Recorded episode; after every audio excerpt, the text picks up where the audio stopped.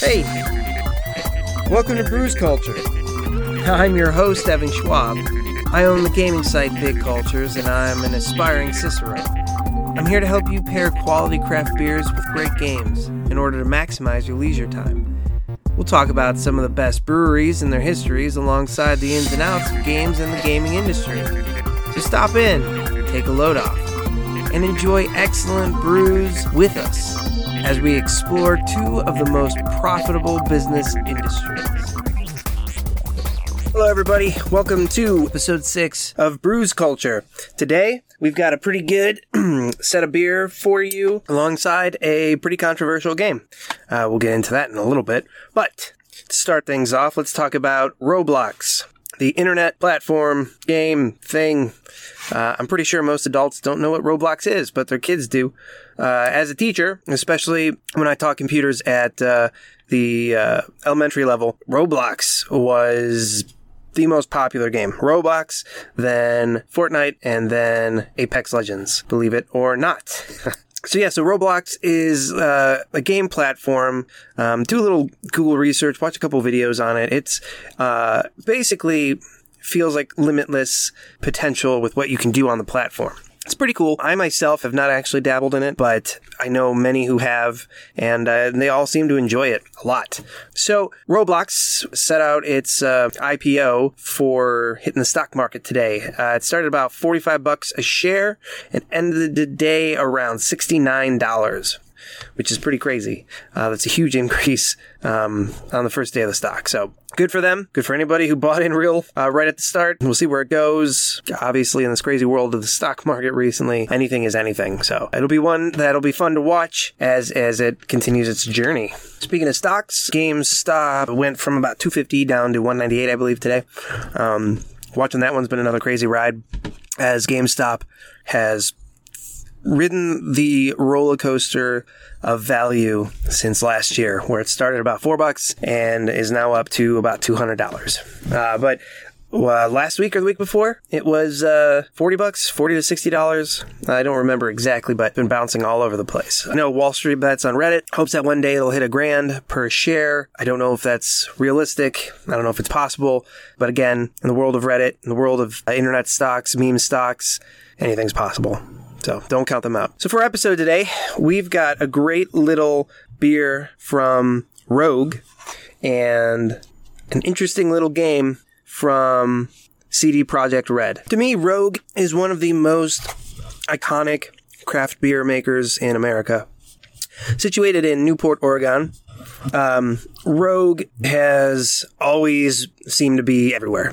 Distributed across 50 states, Rogue, you, have probably seen Rogue in every store you've ever been in. In particular, Rogue Dead Guy Ale has adorned every shelf of every beer joint I've ever been in, uh, which is cool because it's a good beer. Uh, great art, cool logo. You know, everything with Rogue is very sleek. Maybe sleek isn't the proper term, but it's definitely unique artwork.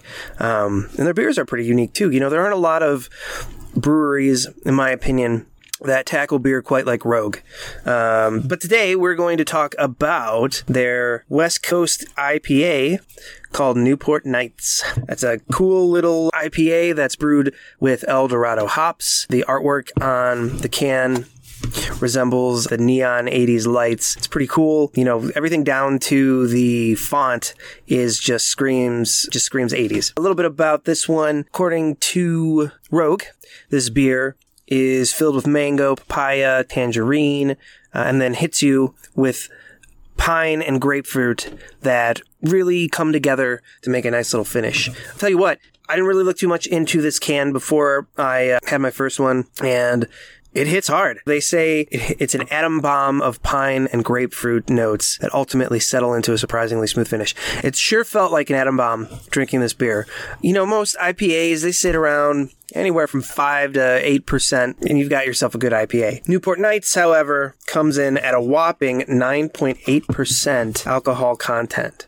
So it is heavy. 60 on the IBU. That's pretty, uh, pretty heavy, uh, pretty bitter rather. The the thing I like about Rogue and their beers, as a side note, is on every can they have a little star, their little Rogue star, that shows you the strengths of the beer. So in this one, you've got citrus and pine are those the two forefronts of the beer with tropical and bitterness notes hanging around and just a little bit of a malty flavor. So it's, it's pretty cool. It also gives you a suggestion on pairing. Here it suggests oyster shooters, karaoke, and questionable dance moves.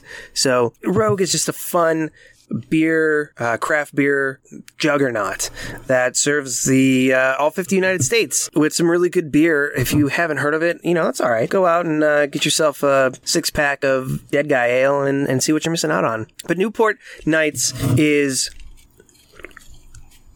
definitely a beer that took me a few few pints to get into. You know, again, as I said, I wasn't expecting the heavy hitting almost 10% alcohol content. And when you're not expecting that, and, and shame on me for not, you know, looking fully into this before I drank my first one, but when you're not expecting a heavy hitting beer and you you take that first sip, the alcohol really hits you. I mean, it's rare that you find a really heavy beer that blends flavor and alcohol content so that you don't really notice. Those are the dangerous ones. But, you know, this one really hit me hard. I remember telling my wife when I was drinking it for the first time like, wow, straight alcohol. I was I was surprised. I got up, I grabbed the can, and I took a look, and sure enough, it was nine point eight percent. So, um, you know, keep that in mind going into it. Definitely not for for the light of weight because it hits hard. On the second sampling of it, and uh, drinking it now, I can say that it's a really good beer. You know, and like a lot of experiences that are worth doing, takes a little time to get into. Game of Thrones wasn't built on its first chapter. Game of Thrones succeeded in the slow burn uh, that George R. R. Martin created when he uh, he was writing his books. Newport Nights, you got to set the tone for yourself. And you also do a little research. Don't be don't be like Evan. Do a little research. Um, but you know, it was good enough that I decided I was going to add it into the uh, the show, and it was also surprising enough. And I didn't like it at first, but as I've as I've said, you know, just a few minutes ago, second and third samplings are excellent. I didn't like it at first, which which really, uh, as I was looking, you know, thinking about pairings for this, you know, the artwork screams 80s, screams uh, at least 80s aesthetic. So there's a lot of games that I want to do, and I want to shout out to Far Cry 3 Blood Dragon because that would have been a phenomenal pairing with with Newport Nights, especially with the, the hardcore '80s vibe. You know, the, the over the top violence, heavy hitting. Uh, but the the uh, the thing that really sold me on this pair combination is that Newport Nights wasn't a big fan of um, the first sampling, and then when I got back into it for the second and the third, you know, I really really began to appreciate the beer itself. You know, it's strong, it's heavy, it's not for everyone. It's, uh, you know, if you don't drink a lot of beer, it's going to hit you hard. So in that sense, it really, really reminded me of Cyberpunk 2077. So Cyberpunk 2077, much like Newport Nights, for me anyway, was something that I really, you know, when I saw it in the store, Newport Nights, that is, uh, I was like, I gotta have this. The artwork is phenomenal. Um, you know, Big fan of, of West Coast beers. You know, Stone is great. Ballast Point is great. You know, there's a lot of good stuff that you can get over here in Ohio from the West Coast. It's really good. So, you know, Rogue, it's been a long time since I've had a beer from Rogue. Saw the artwork. I'm like, yes, this is it. This is, this is going to be great. Got home, had my first one and bam, I was surprised. And, uh, it wasn't a pleasant surprise. Now, sat down, the next night had another one and yeah, it was good. And, and tonight I'm drinking one and it's, it's really good. Maybe I had a bad first beer. You know, sometimes it happens. You get a bad beer from, you know, a bad batch, but beers two and three from the, from the same purchase are, are very good. So much like that, Cyberpunk 2077 was a game that had been built up for years, announced many years ago at E3. Cyberpunk 27 2077 is from CD Projekt Red, who are famous for making the ex- the beloved Witcher uh, video games. Uh, for those of you who don't know, The Witcher is uh, a series of video games that are based off of some fantasy novels from an author in Norway? All right, I was way off. Um, the author's name is Andrzej Sapkowski. He is from Poland, or he's Polish. Apologize if I butchered your name. But many years ago, sold the rights to The Witcher to make a video game for a lump sum. And CD Projekt Red came out with three extremely high rated, well regarded, successful video games. Uh, the Witcher 3 in particular came out a few years ago has been legendarily good. So fun fact: Mr. Sapkowski is is has been very upset in the fact that he sold his story for a lump sum. He didn't think anybody could make a good video game out of his storytelling. Not that the stories are bad, just that he didn't think they'd make for uh, very fun gameplay. Well, he would have made a significant amount more if he had accepted royalties and residuals from The Witcher uh, video game series than he made from his lump sum. Now, throwing that aside, CD Projekt Red is known, again, for making these incredible games. There aren't very many people who can defend a standpoint of saying The Witcher 3 or even The Witcher series isn't great. But even if you don't like the first two, let's just focus on The Witcher 3.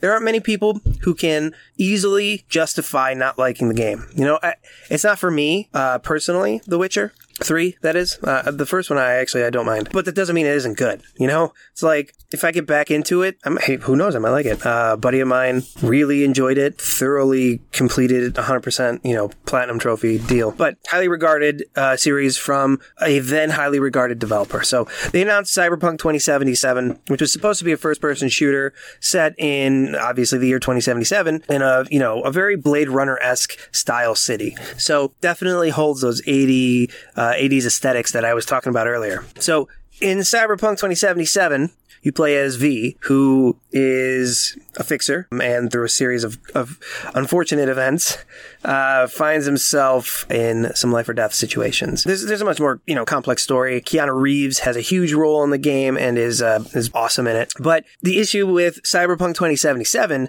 was it was continuously delayed. So it was originally announced for the PS4, the Xbox One, and the PC. And it was delayed a number of times for not being ready, having to scrap pieces of it, whatever the case. There, there was a reason. So eventually launched not too long ago. And I think it was October or November of 2020. And uh, its launch was catastrophic. So the game itself, so CD Projekt Red sent out review codes for uh, reviewers, uh, but they only sent PC codes meaning reviewers and different companies basically got to play the best version of Cyberpunk 2077. It works well on the PC. You know, obviously you have to have a pretty high powered PC to play this game well, but it works well. The game received high 90s scores or 90s, you know, reviews. It did very well on PC. Then it launched. And everybody who played the game on a regular PS4 or regular Xbox One found that the game was almost unplayable in in many cases it was entirely unplayable. So I was fortunate enough to have a PS5 by the time Cyberpunk 2077 released. So on PS5, the game crashes every now and then, but as a whole, it's a pretty solid experience. You know, the gameplay's fun, story's fine, uh, you know, everything works well. Probably give it, I didn't review this one, but, you know, I'd probably toss it mid 70s, mid 80s, you know, review. However, the fact that it absolutely bombed on PS4 and Xbox One, which were the two, you know, outside of those two, they were only released on PC. The fact that it bombed on both of those and was almost unplayable and in many cases unplayable on those consoles absolutely annihilated the game. So I pre-ordered mine years ago. Uh, within the first month of launch, Sony removed Cyberpunk 2077 from the PlayStation Network, and the game itself just kind of, I mean, it never left the public eye, but once it was removed from the PSN, and eventually I believe Microsoft removed it from their storefront as well. Many people thought CD Projekt Red was going to go under. Obviously, that's a stretch. The game still sold extraordinarily well. CD Projekt Red, for their part, offered refunds. You know, did a lot to make sure that their customers were taken care of. Um, leadership at CD Projekt Red took credit, you know, took not credit, but took fault for overworking their employees and essentially forcing them to put out a product that many knew wasn't going to be a, a great final product.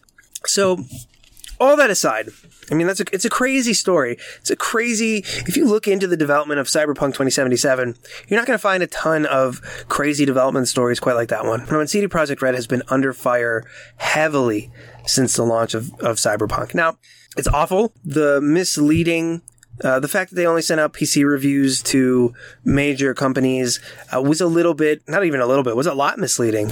Um, you know, if people are reading reviews, if, if embargo lifts before the game comes out and people are reading these positive PC reviews, but all they have is a PS4, PS4 Pro, Xbox One, or, or X, or S, I suppose at that time, uh, and that's all they have, they're, and then the PC version is supposed to be great and everything they see looks awesome, they're going to be super disappointed. Um, you did them real dirty. But CD Projekt Red has spent a lot of time time patching out issues, updating the game. It allegedly runs on the older consoles now. Again, I never had issues on my PS5. I mean, outside of a few crashes, the game played fine for me.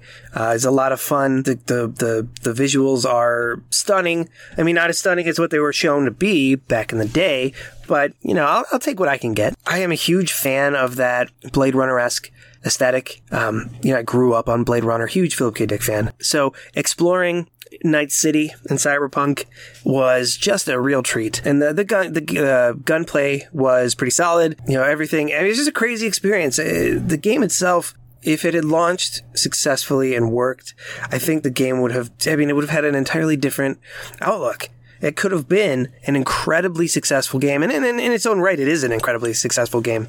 But it could have been, you know, uh, a, a genre defining game, a, uh, a top five of a generation game, probably.